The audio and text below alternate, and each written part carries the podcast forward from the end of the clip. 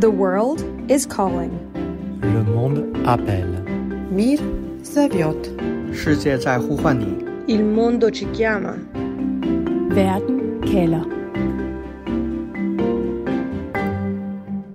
Men jag står redo att göra allt jag kan för att skapa en ny, en stabil och en handlingskraftig regering för hela Sverige och för alla medborgare. Jeg vil gøre alt, hvad jeg kan for at skabe en handlekraftig regering, siger Ulf Christensen, som måske står til at blive ny borgerlig statsminister i Sverige. Men intet er sikkert efter en svensk valggyser, hvor Blå Blok lige nu fører med et mandat over Rød Blok, og hvor intet er afgjort endnu. Det vi ved med sikkerhed, det er, at det højre nationale og indvandrerkritiske parti Sverigedemokraterne bliver det næststørste parti i Sverige efter et valg, hvor Sveriges problemer med bandekriminalitet, med skuddrab, med henrettelser på åben gade og vold har toppet dagsordenen.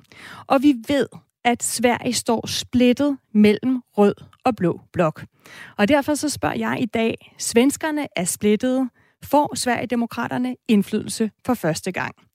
Jeg hedder Stine Krohmann, Stine Krohmann Dragsted. Velkommen til Verden kalder her på Radio 4, som i dag selvfølgelig står i det svenske valgs tegn, og hvor vi skal høre både fra Sverigedemokraterne og fra de svenskere, der frygter en blå regering med støtte fra det højre nationale parti. Og hvor jeg også meget gerne vil høre fra dig, der lytter med. Du kan skrive ind til mig på 1424, hvis du har spørgsmål til det svenske valg. Skriv en sms til mig. Det er altså 1424. Ser du vores broderland som et forgangsland eller som et skræmmebillede? Og tror du, at Sverigedemokraterne kan redde svenskerne fra bandekriminalitet og fejlslagen integration, hvis Blå Blok kommer til magten?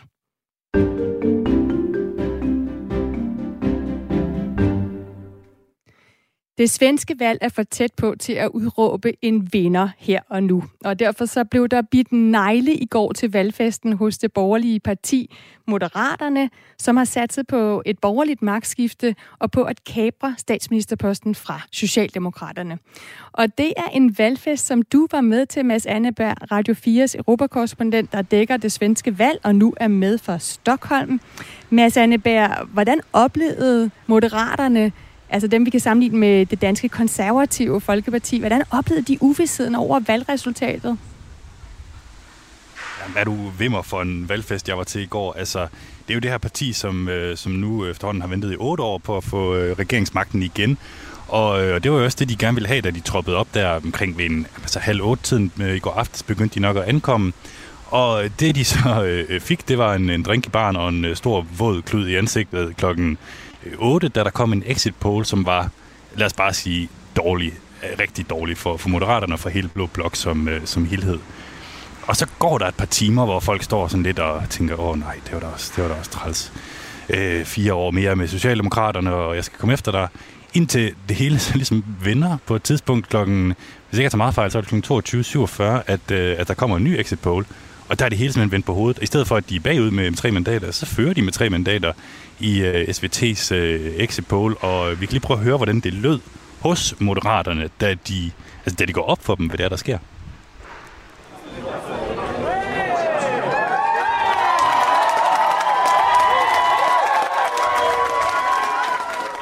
Der er glæde og jubel. Ja, way. Hvad foregår der?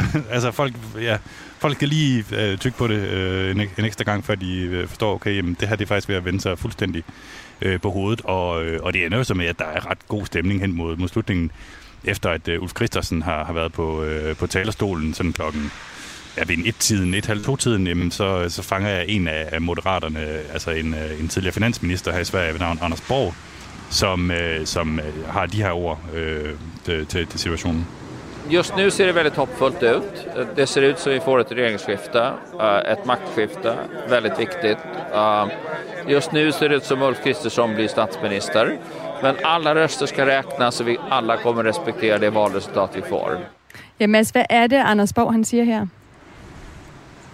Jamen, han siger, at det ser rigtig øh, dejligt ud, og det ser ud til, at Ulf Christensen er på vej til at blive øh, statsminister. Og det tør han altså godt stå og sige der i går ude på de sene øh, nattetimer. Og det er jo fordi, at øh, i forhold til de stemmer, som er optalt nu i, øh, i, i Sverige, så ser det godt ud for, for Moderaterne. Men vi skal understrege, at vi ved det ikke endnu. Fordi at det er først på, på onsdag, altså i overmorgen, at vi får det endelige resultat. Ja, fordi alt er jo faktisk stadigvæk uafgjort, og derfor så har vi også med fra Stockholm til at prøve at finde hoved og hale i det her, den her svenske valggyser. Dig, Peter Subli Benson, nordisk korrespondent for Berlingske. Velkommen til Verden kalder. Tak for det. Peter, du var jo så til valgfest øh, både hos Moderaterne, og du nåede også over hos Socialdemokraterne, da det her øjeblik mm. indtraf, som Mads han taler om, hvor de altså gik Socialdemokraterne for at føre i den her første exit poll, vi fik, til pludselig at se ud som om, at de taber. Hvordan var reaktionerne i den røde lejr der? Altså, jeg er jo glad for, at jeg faktisk er medlem af en løbeklub hjemme i Danmark, fordi øh, jeg kan nu fortælle, at der er syv minutters øh, øh, skarpt løb øh, mellem øh, de to hoteller, hvor de to partier holdt øh, deres øh, valgfester. og, øh, og jeg endte med at løbe frem og tilbage, bogstaveligt talt, øh, hen over aftenen, fordi det var jo en fuldstændig vanvittig udvikling. Startende, som Mads også sagde, øh, hos Moderaterne, og, og det er jo sådan en, det er jo et pænt øh, blåt parti. Øh, øh altså den der ordentlighed, som vi altid omtaler svenskerne som, som, som havende, som en grundsubstans, den er, den er i hvert fald øh, faktor 10, øh, øh, når det gælder moderaterne. Så de var meget, meget øh, rolige og meget, meget stille, også selvom de så ind i et stort nederlag. Og så forlod jeg dem, fordi øh, den der exit poll var lidt trist, og så tænkte jeg, at vi skal til fest hos øh, sosserne. Og, og det var, de har en anden, de har en anden øh, tone. Øh, der var vel 1.500-2.000 mennesker i en kæmpe sal. Der var et rødt inferno efter exit polls, vil jeg sige. Der blev knappet øl op meget, meget hurtigt. Jeg så champagneflasker blive knappet op meget, meget hurtigt. Og også så hurtigt, så jeg sådan lige tænkte, ah, venner, altså øh, exit polls, det, det har vi set før. De virker måske ikke nødvendigvis på den lange bane. Og så, som Mads også siger, Øh, meget, meget tilfredse socialdemokrater sådan hen over aftenen, og jeg tror, vi var lige omkring kl. 23, hvor, hvor der var, der var virkelig god stemning i salen, og det man kan, man kan afkode på øh, øh, udviklingen på en valgaften, det er, at ledende ministre var begyndt at komme ned for de værelser, de havde op på toppen af hotellet. Og, og de, den slags mennesker kommer først ned, når, når sejren begynder at være inden for rækkevidde. De kom ned, de begyndte at minkle. Øh, øh, jeg talte med, med en af dem, som jeg nu har mødt nogle gange, Anders Hyggemann, som er integrationsminister. Og, og det var sådan lidt, ja, vi, vi skal være forsigtige, men det ser godt ud. Og så kom den der om kontramelding, og så var de væk, alle de minister. Og alle øh, topfolkene i Socialdemokraterne, som jeg også har lært efterhånden at kende, de var også væk fra gulvet, fordi så var der gravstemning. Så, ja. lang snak, men, men, men bare sådan et spil frem og tilbage. Ja, fordi lige nu, der står det jo altså uafgjort. Altså, det står, øh, Blå Blok har 175 øh, mandater, altså et mandat mere end Rød Blok, som står til 174. Og vi skal understrege, at alle stemmerne er jo ikke talt op endnu. Omkring 95 procent af stemmerne er talt op, og der mangler simpelthen stadigvæk nogle brevstemmer, som, øh, som vi skal have med for at kunne få et endeligt resultat. Mads, hvorfor er det, at øh, det tager så lang tid at finde ud af, hvem der vinder det her svenske valg? Altså kunne de ikke have forudset, at det vil blive tæt?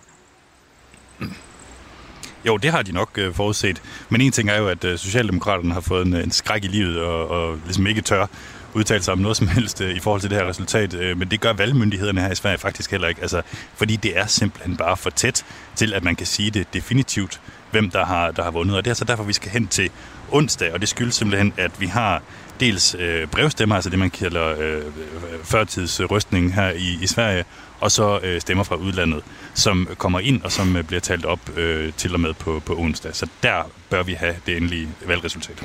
Et parti, som vi ved allerede nu, som vi allerede nu kan udråbe som vinder, i hvert fald af en, en, altså, som har sat et, et rekordvalg, det er Sverigedemokraterne.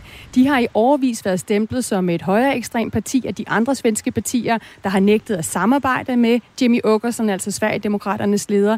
Ved sidste valg i 2018, der var de borgerlige statsministerkandidat Ulf Christensen, han var meget klar i mailet. Sverigedemokraterne, de var fremmedfjendske, og derfor så kunne han ikke samarbejde med dem. Lad os lige prøve at høre. Vi kommer inte att regera med eller regeringsforhandla med Sverigedemokraterna.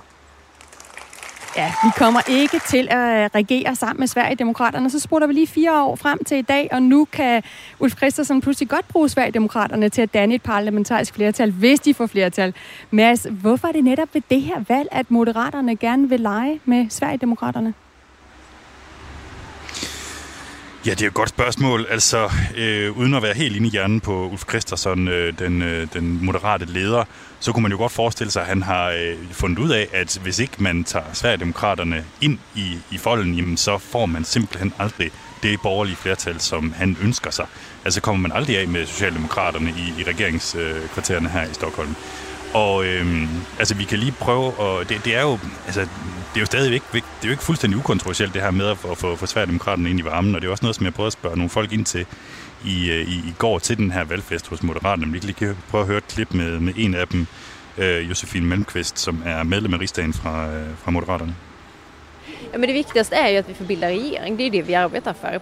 Och nu ser vi att det finns förutsättningar att skapa parlamentariskt stöd för, inom energipolitiken, inom när det gäller kriminalitet och brottslighet, när det gäller migrationspolitiken. Där ligger vi, Sverigedemokraterna, Kristdemokraterna och Liberalerna ganska nära varandra. Och där tror vi att vi kan få ganska mycket gjort. Mads, det er jo ikke et helt klart svar, du får fra, fra Josefine Malmqvist her øh, på, på spørgsmålet om, hvorfor det er nu, de gerne vil have Sverigedemokraterne med ind i varmen. Nej, det er rigtigt. Hun siger ligesom lidt mere bare 20 tilfældige ord i træk, og, og, og jeg kan ligesom ikke rigtig få hende til at, at, at svare øh, sådan helt øh, skarpt på det her spørgsmål. Fordi det er jo underligt umiddelbart, ikke? Altså, at, at det kunne de overhovedet aldeles ikke for fire år siden arbejde øh, sammen med Sverigedemokraterne, men nu kan de lige pludselig godt. Og det er også, som vi hørte fra Ulf Christensen her, altså han er inde på det her med, at Nå, men, øh, de, har jo også, øh, de har jo også rykket sig, Sverigedemokraterne. Og det er jo så, det var en version af det i hvert fald. Peter, du var jo til valgfest både hos Moderaterne og Socialdemokraterne i går. Mm. Hvis vi lige vender tilbage til Moderaterne, altså lov og orden, problemer mm. med indvandrere, bander og skyderier, det var emnerne, der dominerede det svenske valg, og det er jo emner, der passer enormt godt til borgerlig blok øh, og til, til partierne som, som Moderaterne. Øh, og der var lagt op til et magtskifte. Socialdemokraterne har siddet på magten i otte år. Der var ikke nogen, der forventede, at det måske kunne blive en tredje gang. Øh, og så bliver det så alligevel så uhyrligt tæt øhm, og de står så, så lige. Hvordan forklarede moderaterne, som du fulgte i går, at, at det ikke blev til en meget mere overvældende sejr? De er jo gået tilbage. Altså i virkeligheden er det ubegribeligt, at Sverige overhovedet diskuterer, om det skal være en borgerlig eller en rød regering, der nu øh, tager landet videre de næste fire år. Hvis man kigger på virkeligheden her i Sverige, hvis man kigger på det, som i den politiske verden er, er, er, er, virkelig noget, du kan drive hård, hård politik på. Altså herover øh, øh, rekordhøje øh, 47 skuddrab forløbig i år i forstederne. Øh, øh, rigtig store problemer på grund af inflation, øh, rigtig store udfordringer på grund af, af energipriser, elpriser, som svenskerne virkelig går op i. Så det, altså, det er den perfekte, perfekte klangbund for et borgerligt parti. Så øhm, altså, hele, hele, hele aftenen hos, øh, øh, eller min, min, del, min del af aften mellem sosserne og, og moderaterne, der var svaret i virkeligheden sådan lidt det samme, når man også talte med menige socialdemokrater, at det var sådan lidt, huha, hvis vi trækker den her igennem, så er det jo sådan set ikke fordi, at vi, at vi, vi, at vi kommer til at lave særlig meget øh, om, eller, eller gøre noget særlig meget bedre, så er det fordi, at Ulf Christensen vil blive fravalgt. Så altså, ja, ja, der, var en, der var en forundring over, at det her det mm. ikke, det ikke vendte, øh, sådan som nogen egentlig øh, troede, det ville gøre. Godt, lad os høre fra det parti, der står som den store vinder ved det svenske valg, nemlig det højre nationale og indvandrerkritiske Sverigedemokraterne, som er blevet Sveriges næststørste parti efter Socialdemokraterne, og som nu er det største parti i Blå Blok. Lad os høre, hvordan Sverigedemokraterne håber at forandre Sverige nu, hvor de har fået magt, og om det er blevet mindre kontroversielt at være Sveriges demokrat, nu hvor hver femte svensker har stemt på det højre nationale parti.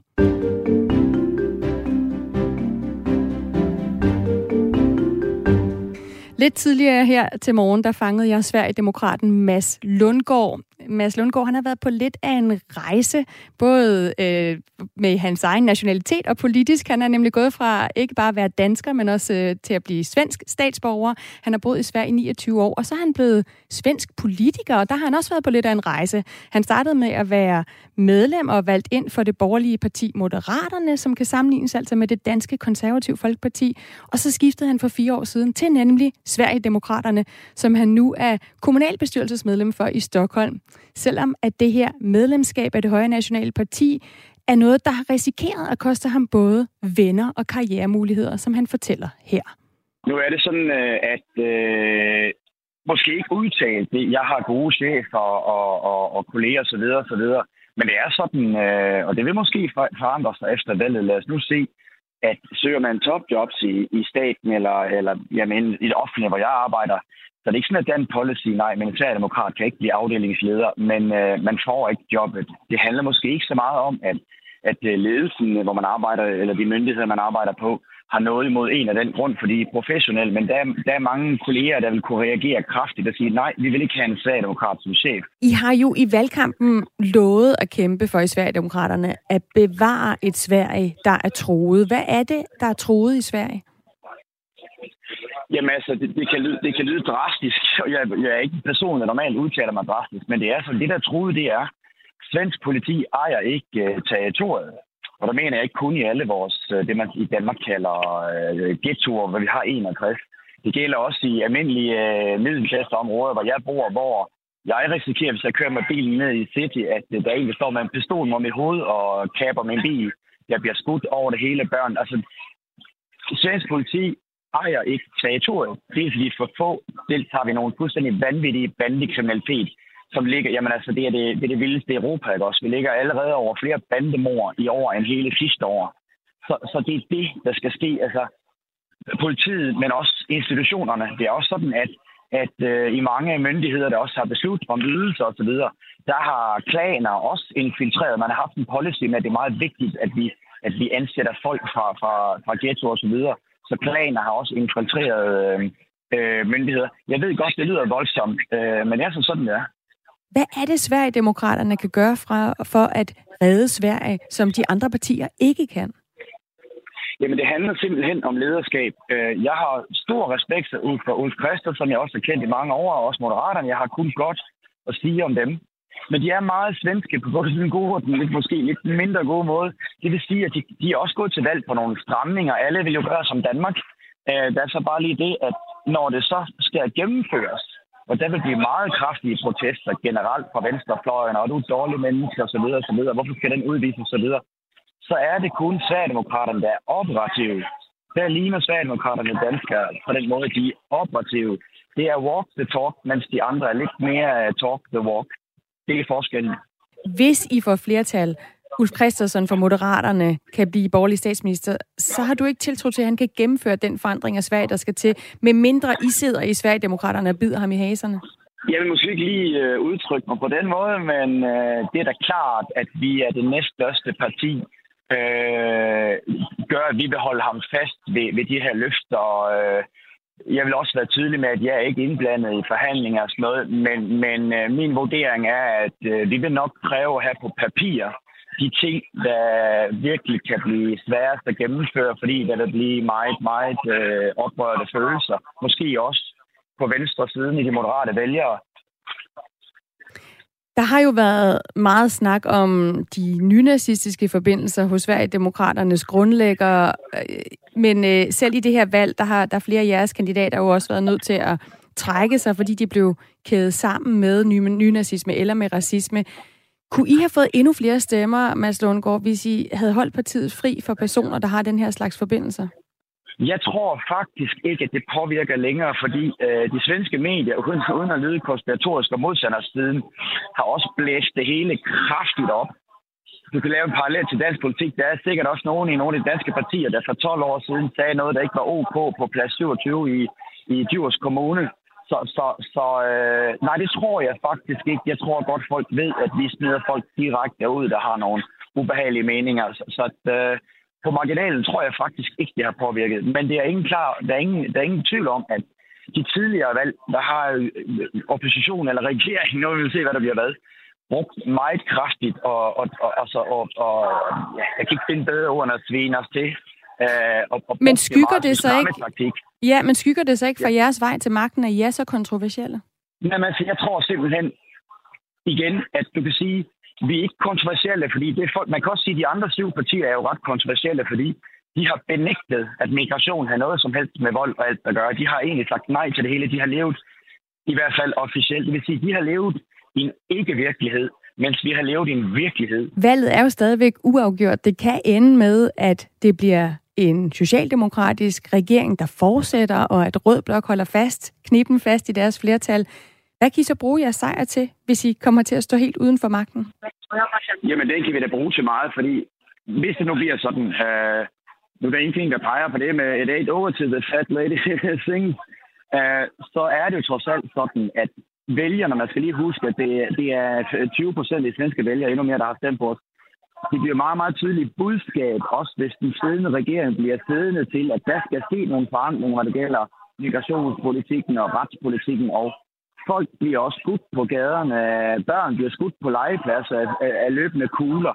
Så vores agenda vil påvirke, uanset hvad for en regering der sidder, på grund af, at vi har, vi har ret, og på grund af, at vi er blevet så store. Sådan siger altså Mads Lundgaard, der er kommunalbestyrelsesmedlem i Stockholm for Sverigedemokraterne, som jeg talte med lidt tidligere her til morgen. Peter Subli Benson, nordisk korrespondent for Berlingske med fra Stockholm. Du har lyttet med til indslaget her. Mm. Hvad siger du til den her udlægning af øhm, ja, den her ikke-virkelighed, som Mads øh, taler om, at de andre partier har levet i, og også hvordan Sverigedemokraterne vil bruge deres magt som næststørste parti i Sverige? Selvfølgelig vil de bruge deres magt. Det skal de da. Øh, det er de forpligtet til. De sidder med op mod halvanden million svenske stemmer øh, i, deres, øh, i deres kuffert. Og den kan de bruge til noget, og den kan Ulf Christensen ikke lade være med at skulle bruge og høre efter. Så, så, så altså, om man skal skrive det ned eller ej, det kan godt være, at man gør det i svensk politik, men, men de kommer til at stille nogle ultimative krav til Ulf Christensen, og de kommer til at få dem opfyldt, i hvert fald langt hen ad vejen. Og et af de krav, det hørte vi jo faktisk allerede i går, det kom fra Jimmy Åkersen, altså Sverigedemokraternes leder, som sagde sådan her. Om det bliver magtskifte, då kommer vi at have en central position i det nya styre som tillträder. Vår ambition, vår ambition är att sitta med i regeringen. Vores ambition er at sidde med i regeringen, siger Åkersen altså her. Mads Anneberg, Radio 4's Europakorrespondent, også med fra Stockholm. Kan Sverigedemokraterne komme med i en regering, hvis øh, Blå Blok altså står til at vinde efter den her fintælling, vi skal igennem nu? Altså, jeg kan godt forstå, at Jimmy Åkesson, han siger, at det er det, der er ambitionen. Men ambitionen, den klare ambition hos de tre andre i Blå Blok, det er, at de ikke kommer med i regeringen. Så det er jo det er ekstremt utænkeligt. Altså, det er lidt ligesom, øh, hvis du stiller spørgsmålet, kan du, øh, kan du proppe en el ind i en Volvo? Altså, jeg, jeg, det kan jo ikke fuldstændig afvise det, men det, det er meget, meget svært, og jeg tror, det er meget utænkeligt, faktisk. Vi har også fået et par sms'er fra vores lyttere. Annette fra Marieløs skriver ind, Sverige åbnede deres grænser, men magtede ikke integrationen. Desværre, nu er løbet kørt og vanskeligt at ændre på, men det er uhyggeligt, at vores naboland har udsigt til at få en smånazistisk regering, mener Annette, altså som har skrevet ind på 1424. Mads, uanset om det ender i en borgerlig regering med øh, støtte fra Sverigedemokraterne, så, øh, så har Sverigedemokraternes Mads Lundgaard, som vi lige hørte fra, jo, øh, han, han har en pointe i, at de vil komme til at få indflydelse. Føles det som om, at det her valg har forandret Sverige grundlæggende? Det synes jeg, det gør, absolut. Altså fordi, at, øh, hvad kan man sige, jamen en ting er, at øh, Sverigedemokraterne er blevet større end, end nogensinde, men de er også blevet taget alvorligt for første gang altså af, af nogle af de andre politiske partier. Det er jo det, der, det er, jo det, der er den store øh, revolution, hvis man bruger det ord i, i, i svensk politik ved det her valg. Og Peter, det er jo så et Sverige, der står splittet lige over mellem rød og blå blok, og, og mellem to meget forskellige opfattelser af, hvad Sverige skal være for, for et land. Hvis øh, blå blok holder føring, hvis det bliver øh, en blå statsminister, hvordan mm. kan de så øh, samle Sverige, med, når de skal have støtte for Sverigedemokraterne? Altså jeg vil bare som et slags svar på, på spørgsmålet, som jo er udmærket og rigtigt, det bliver jo ikke en nynazistisk regering på nogen som helst måder. Altså det er den demonisering, som Rød Blok har haft voldsomt travlt med at drive valgkamp på. Og lige for at slå det fast. Det bliver en borgerlig regering, og med et stemmegrundlag hos øh, Sverigedemokrater, som altså er et demokratisk svensk parti, som har nogle rødder øh, til dels ude i nynazismen. Anyway, øh, og, og hvad, kan, hvad kan de lave om i, øh, i, i det her blå øh, øh, univers, som vi ser ind i? De kan gennemføre det, som de siger, i modsætning til, hvad, hvad Socialdemokraterne har gjort de sidste otte år. Og hvad er det, som Sverigedemokraterne først og fremmest vil have gennemført? Hvis vi, hvis vi parkerer øh, indvandringsspørgsmålet, og det er kæmpe stort, men der har Sverige jo strammet voldsomt ind efter flygtningekrisen, det gjorde de i 2015, og så er der jo diskussioner om, om de så helt har lukket grænserne, og det har de ikke. De får stadigvæk væsentligt flere øh, ind, ind, ind, ind, ind Danmark. Men det, det, det handler om, det er, hvordan griber du det an med lovgivning. Herover når du skal gennemføre ny lovgivning, så skal der laves et udredningsarbejde. Det kan tage op til tre år. Der er adskillige lovgivningspakker, øh, som er på vej, og de er altså i den her udredningsproces. Så det, det der langstrakte, det vil, de, det vil de lukke ned for, og så vil de have gennemført nogle beslutninger. Øh, og og så, er der, så er der hele politispørgsmålet. De vil have folk, altså politifolk på gaderne. Øh, problemet i dag er, at politifolkene, flertallet af dem, de gemmer sig inde på stationerne. Så det er sådan to helt banale øh, ting, som man i virkeligheden kan gribe til. Mm. Sagde altså Peter Subli Benson, nordisk korrespondent, som hænger på i næste time. Det gør Mads Anneberg også. Vi skal høre fra en rød vælger og dykke mere ned i det svenske valg. The world is calling. Le monde appelle. Mir Saviot. Il mondo ci chiama. Verden kalder. Ja, okay, Sverigedemokraterne har en broget fortid, men det er jo fortid. Vi er ikke lige så meget i chok over, at de, de høje stemmetal, som enhedslisten i Danmark får, de bunder i kommunister. Set historisk er kommunisterne heller ikke nogen søde nogen. Sådan skriver Daniel ind til mig på sms'en her i Verden kalder, hvor det handler om svensk valg. Og det handler om, at svenskerne er splittet efter en valggyser i går, hvor det eneste, vi kan sige med sikkerhed, er, at Sverigedemokraterne, altså det højre nationale og indvandrerkritiske parti, er blevet det næststørste. Og derfor så spørger vi i dag i Verden kalder, får Sverigedemokraterne indflydelse for første gang? Intet er altså sikkert efter denne her, det her uafgjorte svenske valg, hvor Blå Blok lige nu fører med et mandat over Rød Blok, og hvor valgresultatet tidligst vil stå klart onsdag, når alle de stemmer, der kommer fra udlandet, og brevstemmerne er talt op. Men det vi ved med sikkerhed, det er altså, at Sverigedemokraterne, de har fået øh, et godt valg efter en valgkamp, der jo har været præget af Sveriges kæmpe problemer med bandekriminalitet, med skuddrab og med en voldsspiral, som de regerende partier ikke har kunne finde ud af at stoppe. Jeg hedder Stine Krohmann Dragsted, du lytter til Verden kalder på Radio 4, og med mig fra Stockholm, der har jeg stadig Peter Subli Benson, som er nordisk korrespondent for Berlingske, og Radio 4's europakorrespondent Mads Anneberg. Og Mads, I har jo fået selskab af en svensk vælger, der hæpper på, at Rød Blok måske stadig kan nå at spænde ben for et borgerligt magtskifte. Hvem er det? Det har vi i hvert fald. Hun hedder Elvira øh. Velkommen til programmet, Elvira. Tak så mycket. Og øh, nu snakker vi jo i det her program om øh, Sverigedemokraterne, og hvordan at de er gået fra at være sådan at, reelt paria i, i svensk politik, til at de nu er en stor politisk magtfaktor, og at folk, øh, nogen vil i hvert fald gerne vil samarbejde med dem. Men det betyder jo ikke, at de er blevet ukontroversielle øh, siden i, i går aftes, altså da, da, da valgstederne lukkede. Og man kan sige, Elvira her er en af de øh, Øh, mange svenskere, som jo stadigvæk ikke vil røre det her parti med, med, en, med en ildtang. Øh, Elvira, hvad siger du til, at Sverigedemokraterne nu ser ud til at kunne få indflydelse i svensk politik? Det är såklart supertråkigt. Eh, och jag, kan på ett sätt också förstå det eftersom att det har varit en prioriterad fråga med eh, integrations... Eh, ja, eh, kriminalitet och integration. Men eh, jag tycker att det är väldigt tråkigt. Det, det er kedeligt, Mm. at de nu står til at kunne få indflydelse, og at de er blevet så store måske også. Hvorfor? För att jag tycker att de för en politik som eh, snarare ställer folk mot varandra. Eh, och eh, ja, det, det är en politik som jag inte vill stötta. Det, jag tycker inte att den är medmänsklig överhuvudtaget. Så att jag tycker det är väldigt tråkigt. En politik, som stiller folk op øh, imod Mm. mm. hinanden, og som Mm. mm. ikke er, er medmenneskelig. Ja. Men omvendt så sagde du, at du kunne faktisk godt forstå, hvorfor de er blevet så store. Hvad mener du med det? Jag menar att det eh, just integration och eh, kriminalitet, det har ju varit väldigt mycket skjutningar här och det har varit eh, väldigt mycket problem. Eh, så jag förstår ju, de tar ju upp den här frågan, så jag förstår att många är upprörda och vill ha en förändring. Eh, så det kan jag förstå.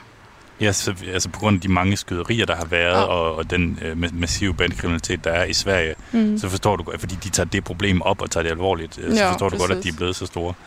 Betyder det, at, at de andre politikere ligesom har, har fejlet ved ikke at tage det op og tage det alvorligt nok? Jag, jag, jag tror att det, absolut, jag tror att man borde prata om det här mycket mer. Det, det tycker jag. Eh, så att där har ju Sverigedemokraterna gjort bra i sig att de har tagit upp det. Absolut. For jeg kunne næsten få lyst til at spørge dig, hvor, hvor slemt skulle det stå til i Sverige, før du kunne stemme på Sverigedemokraterne? Nej, Jag skulle aldrig göra det. Det, det hade aldrig hänt. Det, det, finns, det finns inga fina värderingar i deras politik tycker jag. Men hvis de er de eneste, Mm. der tager det alvorligt, og, og det, Ja. det spreder sig det her problem med bandekriminalitet, Ja. Alltså som sagt, jag tycker inte det, det, hur de tar upp problemet och eh, hur de vill lösa det. Det, det är inte, ja, det, jag tycker inte att det är rätt. Så att jag, jag stöttar inte. Men jag förstår att det är en eh, prioriterad fråga bland eh, ja, svenska folket, absolut. Øh, Elvira her er altså inde på, at hun øh, vil aldrig stemme på, på Sverigedemokraterne, uanset hvor slemt øh, venteproblemet bliver her i, i, i Sverige. Er det i det hele taget et problem, som du oplever i din hverdag? Nej, det skulle jag inte säga. Nej. Det är inte någonting som jag upplever. Inte. Men du bekymrar dig for det? Absolut. Jag, jag bekymrar mig över de människorna som bor i dessa områden och att de får alltså, genomleva det här. Eh, att de inte känner något hopp. Det, det är jag väldigt ledsen och upprörd över. Att man liksom, mammor är oroliga över sina söner, att de ska bli skjutna. Det är ju såklart ett jättestort och hemskt problem. Det ska inte vara så. Och att det är så olika med, med hur jag har det och med någon i en, en annan ort har det. Eller en annan del av Stockholm. Det är jätte eh, fruktansvärt. Så absolut så är det ett stort problem. Ja, det, det er virkelig et, et stort problem, siger du, for, for øh, mange svensker i hvert fald, som, altså møder, som må frygte, at deres Ja. ja. børn bliver, bliver skudt ud i nogle af de her områder, som, øh, som vi taler om. Definitivt. Altså, hvad, hvad er værst? Øh, Sverigedemokraterne eller bandekriminalitet? Vad som är värst, Sverigedemokraterna. Men Sverigedemokraterna går ikke rundt och skyder barn. Nej, man kan inte ställa de två mot varandra tycker jag. Utan det handlar om hur de eh, liksom hanterar det här. Eh, och jag tror, jag tror att det kommer bli mycket värre om de har makt. Det kommer bara göra att, att vi ställer oss mot varandra. Det kommer liksom, vi, vi som bor här i, inne i stan, kanske till exempel jag som bor på Södermalm, jag har inte de här problemen. Utan vi, vi sätter de problemen någon annanstans. De här problemen kommer fortfarande existera. Ja. Det, det skal jeg lige forstå, undskyld, vil Mm. du gentage det? Altså, problemerne Ja, men med, med kriminalitet och gängskjutningar. Mhm. De, de kommer fortfarande existera med, med Sverigedemokraternas Du tror, politik. ikke, du tror ikke, Sverigedemokraterne kan løse det på deres Nej, politik? det tror jag absolut inte. Nej. Det kan være, at vi får, øh, vi får det at se i løbet af de næste fire år. Du skal have tusind Mm. tak, Elvira Skakkerlind, som altså er studerende her i, øh, i Stockholm, fordi du gad at være med i programmet. Og en, der ikke er enig med Elvira, det er en af vores lytter, der har skrevet ind, Søren fra Brøndshøj, som skriver, hvis Sverige skal overleve den her invasion af kriminelle, som Søren udtrykker det, øhm, som de har været udsat for, så skal Sverigesdemokraterne med i regeringen, og det skal gå hurtigt, skriver øh, Søren. Og Peter Subli Benson, nordisk korrespondent for Berlingske, jeg kunne godt lige tænke mig at smide den over til dig, for det er jo ikke sikkert, at det kommer til at gå hurtigt. Altså lige nu taler vi om, at Blå Blok fører med, med et mandat, men det kan jo stadigvæk godt være, at øh, Socialdemokraterne ender med at kunne trække en sejr hjem for tredje gang, de har siddet på magten i otte år. Øhm, men, men altså, det kan godt ende med, at det er Sveriges første kvindelige statsminister, Socialdemokraten Magdalene Andersen, som faktisk bevarer den her rødgående koalition ved magten. Hvor overraskende er det? Altså, det, hvis jeg læser rigtigt her til morgen, så er det 47.000 stemmer, som umiddelbart ser ud til at skille de to blokke, og det kan sagtens blive udjævnet. Så derfor er der det her store spørgsmålstegn eller forbehold, der skal ligge over alt, hvad vi, hvad vi siger her. Øh, øh, bare lige, vi havde besøg af Elvira, øh, svenske Elvira, som i øvrigt har, har, har læst statskundskab øh, på Universitetet i København. Så hun har jo en, en fantastisk kobling mellem Danmark og Sverige, hvordan man gør de forskellige steder. Hun har fat på noget øh, virkelig, virkelig centralt. Hun bor på Södermalm. Øh, det er sådan et, øh, det er sådan en blanding af, sjov blanding af Frederiksberg og, og Nørrebro. Rigtig, rigtig skønt øh, område helt vildt fredeligt, sådan som mange svenske øh, bydele, Stockholms bydele er. Men så, så kan du gå ned i tunnelbanen, og så kan du køre otte stop, og så er du i Rinkeby og i Husby, og der er der ikke fredeligt. Der bliver folk bogstaveligt talt dræbt på åben gade. Og det er jo det, er jo det, som, det, er jo det, som at det hele er så tæt heroppe øh, mellem fred og, øh, og død og, og ødelæggelse. Mm.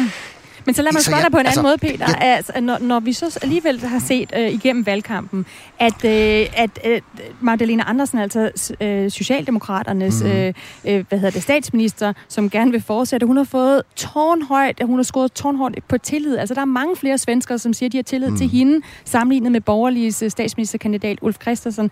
Handler det så om, at Socialdemokraterne er rykket til højre, som Elvira også forklarer, og man i virkeligheden fra svenskernes ja. side gerne vil have den her strammerkurs, man vil bare gerne have den i røde klæder? Ja, men det tror jeg er en meget, meget god øh, lynanalyse, du får lavet. Øh, øh, altså, jeg tror godt, vi kan tillade os at generalisere og sige, at svenskerne er øh, langsomme øh, i bevægelsen, og formentlig også langsommere end vi danskere, når det gælder de der store politiske ryg. Dem har vi tradition for efterhånden i Danmark. Det har du ikke på samme måde herop. Det er overraskende, der er ikke større ryg i virkeligheden. Øh, og så er Magdalena Andersen, hun har jo, hun har, hun har spejlet øh, fuldstændig, hvad, hvad, hvad Moderaterne og op til dels i høj grad også, hvad Sverigedemokraterne har gjort øh, og sagt øh, de sidste fire år, og under hele valgkampen har Altså, hvis du, hvis du ikke vidste bedre, så, kunne, så kunne står hun og siger de samme ting, som, som, øh, som, øh, som hun skiller Sverigedemokraterne ud for. Hun har omtalt øh, bydele i Sverige som Somalitown. Øh, det er hårdt, skal jeg hilse at sige. Så, øh, så hun, er, hun er pakket pænere ind. Hun, har, hun er den første kvinde i statsministerlandet har, har fået. Øhm, og så, og så er Socialdemokraterne altså en meget, meget stor magtbastion heroppe, så der er folk, der helst ikke flytter derfra, så de tager hende. Peter, du har jo kørt med Magda, som svenskerne kalder hende, Magdalena Andersen, mm. i hendes røde valgbus. Hvad er det, hun kan som yep. statsminister, som gør, at hun ikke er dømt ude endnu? Øh, det, det har hun ikke bevist endnu. Det er det helt, helt korte svar. Øh, hun har siddet i hvad, 9-10 måneder. Hun kom til i november sidste år på afbud efter Stefan Löfven, hendes forgænger, gav op. Han var kørt fuldstændig død i, øh, i embedet og i det at gøre noget som helst. Hun kom efter øh, 8 år cirka som, øh, som finansminister, øh, kendt for at være handlekraftig, kendt for at tale direkte. Og det er måske der, hun adskiller sig, også fra de tidligere socialdemokratiske statsminister, at hun, hun, hun taler mere åbent om problemet. Hun siger, hun vil gøre noget. Hun, hun, hun, stiller, sig, hun stiller sig frem på scenekanten og siger, jeg, jeg anerkender, at vi har siddet ved magten, og jeg anerkender, at der er en masse problemer stadigvæk, men nu og så sige, kig på mig, svenskere. Og hun siger det jo direkte. Kig på mig, have tillid til mig, fordi jeg kommer til at ændre det her. Og, og, og det der, hun har en troværdighed, det kan man ikke tage fra hende. Og svenskerne har altså i princippet troet på, at øh, hun nu også vil gøre, som hun siger. Det mangler at ses. Peter Subli Benson, nordisk korrespondent for Berlingske, hæng lige på, fordi øh, jeg kunne godt tænke mig, at vi kigger lidt nærmere på det her problem, som den socialdemokratiske regering og statsminister Magdalena Andersen altså heller ikke kan løbe for ansvaret for de her store problemer, som svenskerne oplever med kriminalitet, med fejlslagen integration og med voldelige bander.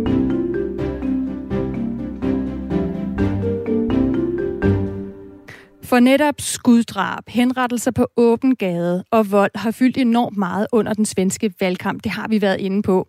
Mens der generelt i Europa har været et fald i antallet af skudepisoder, så har Sverige, Sverige set en markant stigning de seneste år. Og derfor så er Sverige også af andre hvad hedder det, medier i Europa, blandt andet det tyske Bild, blevet udråbt til Europas farligste land. Jeg har talt med Kim Møller, der er kriminolog ved Malmø Universitet, om de her problemer, som Sverige står i. Og han siger, at løsningen, ja, den er ikke nem at finde frem til. Hvor stort er det her problem i Sverige med skyderi og bandekriminalitet? Kæmpe stort. Det fylder, det fylder rigtig meget. Udviklingen øh, tegnede for et par år siden til at være vendt i en positiv retning med sådan faldende antal drab og skudepisoder, men øh, de sidste øh, to år er døde igen, så øh, 2022 øh, har tank, øh, slået rekorden i antal dræbte og tangeret rekorden i, øh, i antal skudepisoder i det offentlige rum, til trods for, at man sådan set har gjort alt, hvad man kunne de sidste 5-10 år for at prøve at, at mindske problemerne. Du siger, at man har gjort alt, hvad man har kunnet, så hvad har svenskerne gjort forkert? De har måske håbet, at man kunne øh, løse problemerne, som meget sagt, man mindske problemerne inden for sådan en traditionel øh, velfærdsstatslig øh, kontekst. Altså, i, I de skandinaviske lande har vi jo en enorm øh, stolthed ved vores øh, samfundsmodeller, som vi som også har været i, helt utroligt succesfulde i, i internationale sammenligning. Altså, vi har meget få mennesker i fængsel, vi har en meget milde straffe og meget lav øh, økonomisk ulighed. Så det skulle ligesom øh, fungere kriminalpræventivt i forhold til bandekriminalitet og bander, der, der bekriger hinanden. Og det er jo så, så småt ved at gå op for dem, at øh, det var simpelthen for optimistisk. Du sidder jo med ekspertens briller, du er kriminolog. Er I enige inden for din faggruppe om, øh, hvad man skal gøre? Det er der ikke. Øhm, der, er, der er stor uenighed øh, og, og meget fundamentale uenigheder. Sådan noget så grundlæggende som, hvad er formålet med at sende kriminelle i fængsel og, og reducere det rent faktisk kriminaliteten at sætte øh, folk lang tid i fængsel. Altså der er der en lang tradition for inden for det kriminologiske øh, forskningsfelt at sådan set ikke betragte selve fængselsopholdet som, som kriminalitetsreducerende, men kun at, at se på det, der sker før og efter, som den egentlige virkning af fængselsopholdet. Altså er det afskrækkende at tro med fængselsstraf, og kommer folk ud i den anden ende som øh, rehabiliterede medborgere. Og, og Kim Møller, hvor står du så som kriminolog, hvis du kigger på det problem, Sverige står med? Mener du så, at man skal se det med i ligningen, at man ved at sætte for eksempel øh, bandekriminelle i fængsel, jo for en tid fjerner det problem, fordi så kan de ikke lave forbrydelser? Ja, det, ja, det mener jeg. Altså, vi må, vi må gøre op med vanetænkningen på det her område og bare konstatere, at vi står med nogle øh, udfordringer, der er nye og så voldsomme, så vi bliver simpelthen nødt til at, at smide øh, hvad hedder de, vathandskerne og, og konstatere, altså når det det er henrettelser på åben gade, altså så er det, det er simpelthen for optimistisk at, at, at tro på rehabilitering og afskrækkelse der er nogle mennesker, der er så farlige at have rendende rundt, så, så vi må sige, at en lang fængselsstraf, det er simpelthen det eneste, vi kan, vi kan gøre i den nuværende situation, i et desperat forsøg på at, at reducere problemerne. Så I er i vildrede som eksperter. De politikere, der nu står og siger til svenskerne, vi vil gerne redde jer ud af den her suppedag, som Sverige er havnet i. Synes du, at de har nogle løsninger, der ser ud til at kunne virke? Altså, løsninger, nej. Der er ikke, øh, altså, det, det er nogle nye problemer, det her. Vi, altså, det her, det er jo anderledes, end hvad vi har set øh, med rockerne.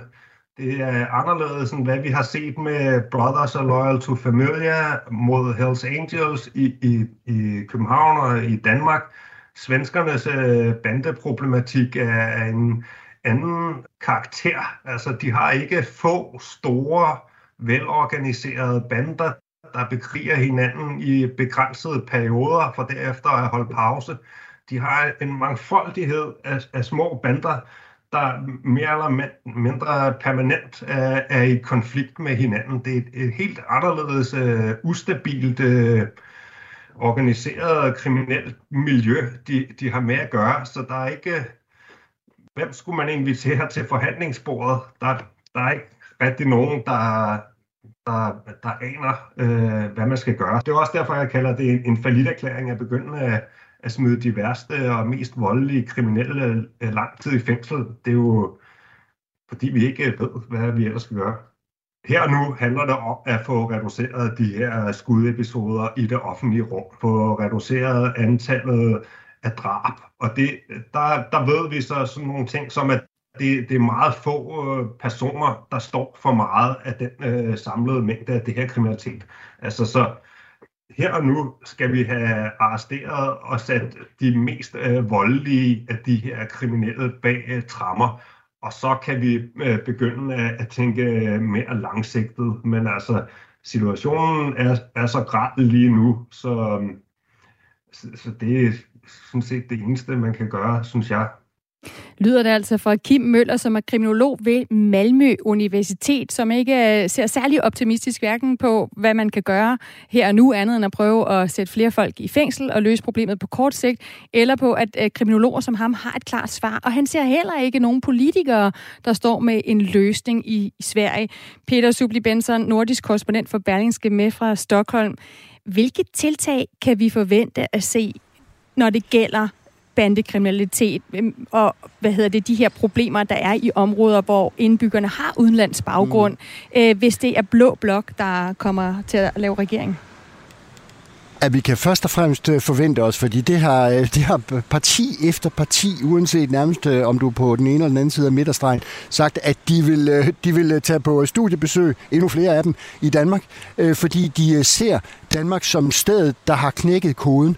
Øh, og jeg tror, øh, jeg, jeg tror desværre ikke, at det er så enkelt, fordi pointerne, som vi lige har hørt, er jo rigtig, rigtig gode. At det er ikke rockere mod nogle øh, enkeltgrupperinger af, af, af indvandrere, øh, som, som, som kæmper for eksempel om et narkomarked i København og omegn. Herop er det den anden dag var jeg nede i Eskilstuna, og, øh, hvor der lige var blevet skudt mod en mor, og der var blevet ramt, og sønnen på fem var lige blevet ramt. Øh, hun boede i et område, som var bogstaveligt talt delt på midten af en motorvej. Der var to sådan nogle tunneler under, over på den anden side lå der et andet boligområde på samme vis. Det var to bander, som bare havde hinanden. Øh, og de kom drønende på deres scooter igennem de her tunneler under motorvejen, og så, så skød de på mor og få, bogstaveligt talt. Øhm, og, og det, som nogle af, af, af de svenske eksperter også siger, at der er, der er gået rundsving i det her. Det vil sige, nu er det hævnens kamp, der foregår, fordi der har været så mange drab, så mange skyderier. Så, så, så, så det, det, der er ikke noget rationale i det.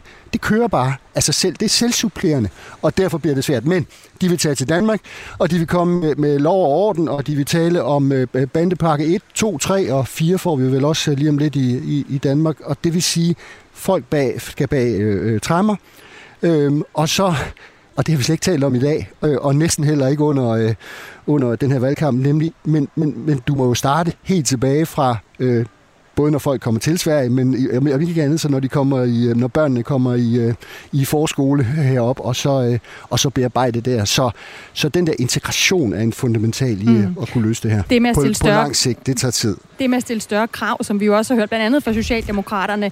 Så hvis du helt kort skal opsummere, er der overhovedet nogen forskel, hvis det ender med en rød regering ledet af Socialdemokraterne, på hvilke skridt vi vil se dem tage i forhold til bandekriminalitet og, og indvandring?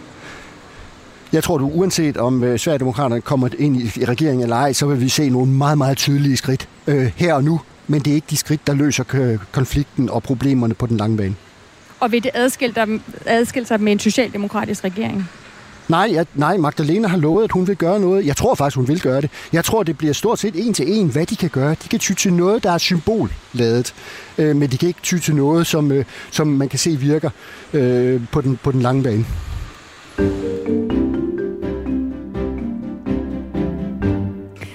Nået dertil, hvor vi skal prøve at samle op og svare på dagens spørgsmål, som jeg stiller her i Verden kalder på Radio 4. Svenskerne er splittet efter svensk valg.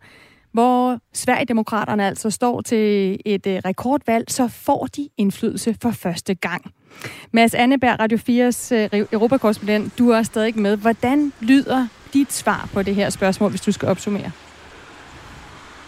Jamen, der vil der helt til et, øh, til et rungende ja. Øh, de får indflydelse. Altså, du kan sige især selvfølgelig, hvis Blå Blok vinder det her valg, og de bliver en del af, af Blå Blok, og Ulf Christensen som statsminister skal basere øh, hele sin regering på Sverigedemokraternes mandater, så er det klart, som øh, Peter også var inde på tidligere, så får de rigtig meget af deres politik igennem. Det skal de, fordi de er de største parti i, i, i den blok hvis de, øh, altså hvis Rød Blok så kommer og snupper det her for næsen af dem, jamen så kan du sige, så, så vil de jo stadig være en del af en, en, en samlet opposition, som, som, som det ser ud lige nu, og i hvert fald så kan man jo sige, jamen altså med de her 21 procent, som, som de har fået valget, så går de jo ikke væk lige i forløbet, så, så indflydelse, ja.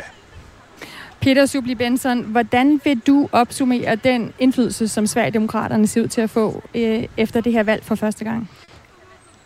Jeg synes, deres indflydelse har været markant voksende øh, inden for de sidste år eller to, øh, og øh, valgkampen har illustreret, at, det, at de, de er en kæmpe stor del af, hvad der kommer til at ske fremadrettet, når det gælder bander og kriminalitet, og fordi at sosserne spejler dem, øh, fordi øh, sågar endnu længere ude på, øh, på venstrefløjen er der nogen, der er begyndt at spejle dem. Så, så de har indflydelse, øh, og så vil de få en masse symbolladede ting gennemført hurtigt, hvis øh, Blå Blok får regeringsmagt. Vi har jo talt meget ved det her valg om det her opgør, der er med, om Sverige er et, et forgangsland eller et skræmmebillede. Tommy han skriver ind, at Sverige er hverken forgangsland eller skræmmebillede. De er bare 10-15 år bagud i forhold til Danmark. Peter Subli Benson, hvilken betydning vil det få for det Sverige, som vi kender i dag, hvis vi får en, en regering med Sverigedemokraterne i? Jamen, jeg synes bare, altså, lad os få det formaliseret, at, at Sverigedemokraterne har magt, at halvanden million øh, svenskere, de stemmer på dem. Øh, øh, vi har gennem øh, 10-12 år nu set et etableret etablissement, politisk etablissement, som har forsøgt at holde alle de her svenske stemmer øh, ude af indflydelse. Det tænker jeg ikke, man kan gøre på den lange bane. Så kommer der til at ske noget endnu værre. Og Mads Anneberg, hvis du skal runde af her til sidst, vi hører fra Elvira, hun godt kan forstå, at der er mange, der øh, stemmer på Sverigedemokraterne, men at hun stadigvæk frygter dem mere end, end banderne. Hvad er det for et, et splittet Sverige, du har oplevet her ved valget? Jamen det er sjovt, fordi jeg, jeg får faktisk lyst til lige at fremhæve en ting, som Elvira sagde til mig før udsendelsen gik i gang, og det var, at måske kunne der være en positiv ting ved, at øh, Sverigedemokraterne nu øh, får formel magt. Altså fordi hun, hun tror, at så vil det blive tydeligt for, for svenskerne, hvad det er, de vil, og øh, hvad kan man sige, de bliver elsket til, til døde, lidt ligesom der er sket med, med, med Dansk Folkeparti i, i Danmark. Så det er det, hun går og håber på nu her. Men altså et splittet Sverige, jamen det, det er det selvfølgelig på, på, på mange ledere og, og, og kanter, og det kan vi også se på det valgresultat, øh, vi har, vi har fået her. Peter Subli Benson, nordisk korrespondent for Berlingske. Tusind tak for at være med og prøve at tykke det her svenske valg, som jo bestemt ikke er afgjort endnu, igennem med os på Hvad den kalder. Tak selv. Og Mads Anneberg, Europas, øh, Radio 4's Europakorrespondent, der dækker det svenske valg. Også tak for, til dig for at være med fra Stockholm. Selv tak. Jeg hedder Stine Krohmann Dragsted. Jeg har tilrettelagt dagens udsendelse sammen med Mads Anneberg og Nana Tilly Kulborg. Vores redaktør er Camilla Høj Eggers. Vi lyttes ved.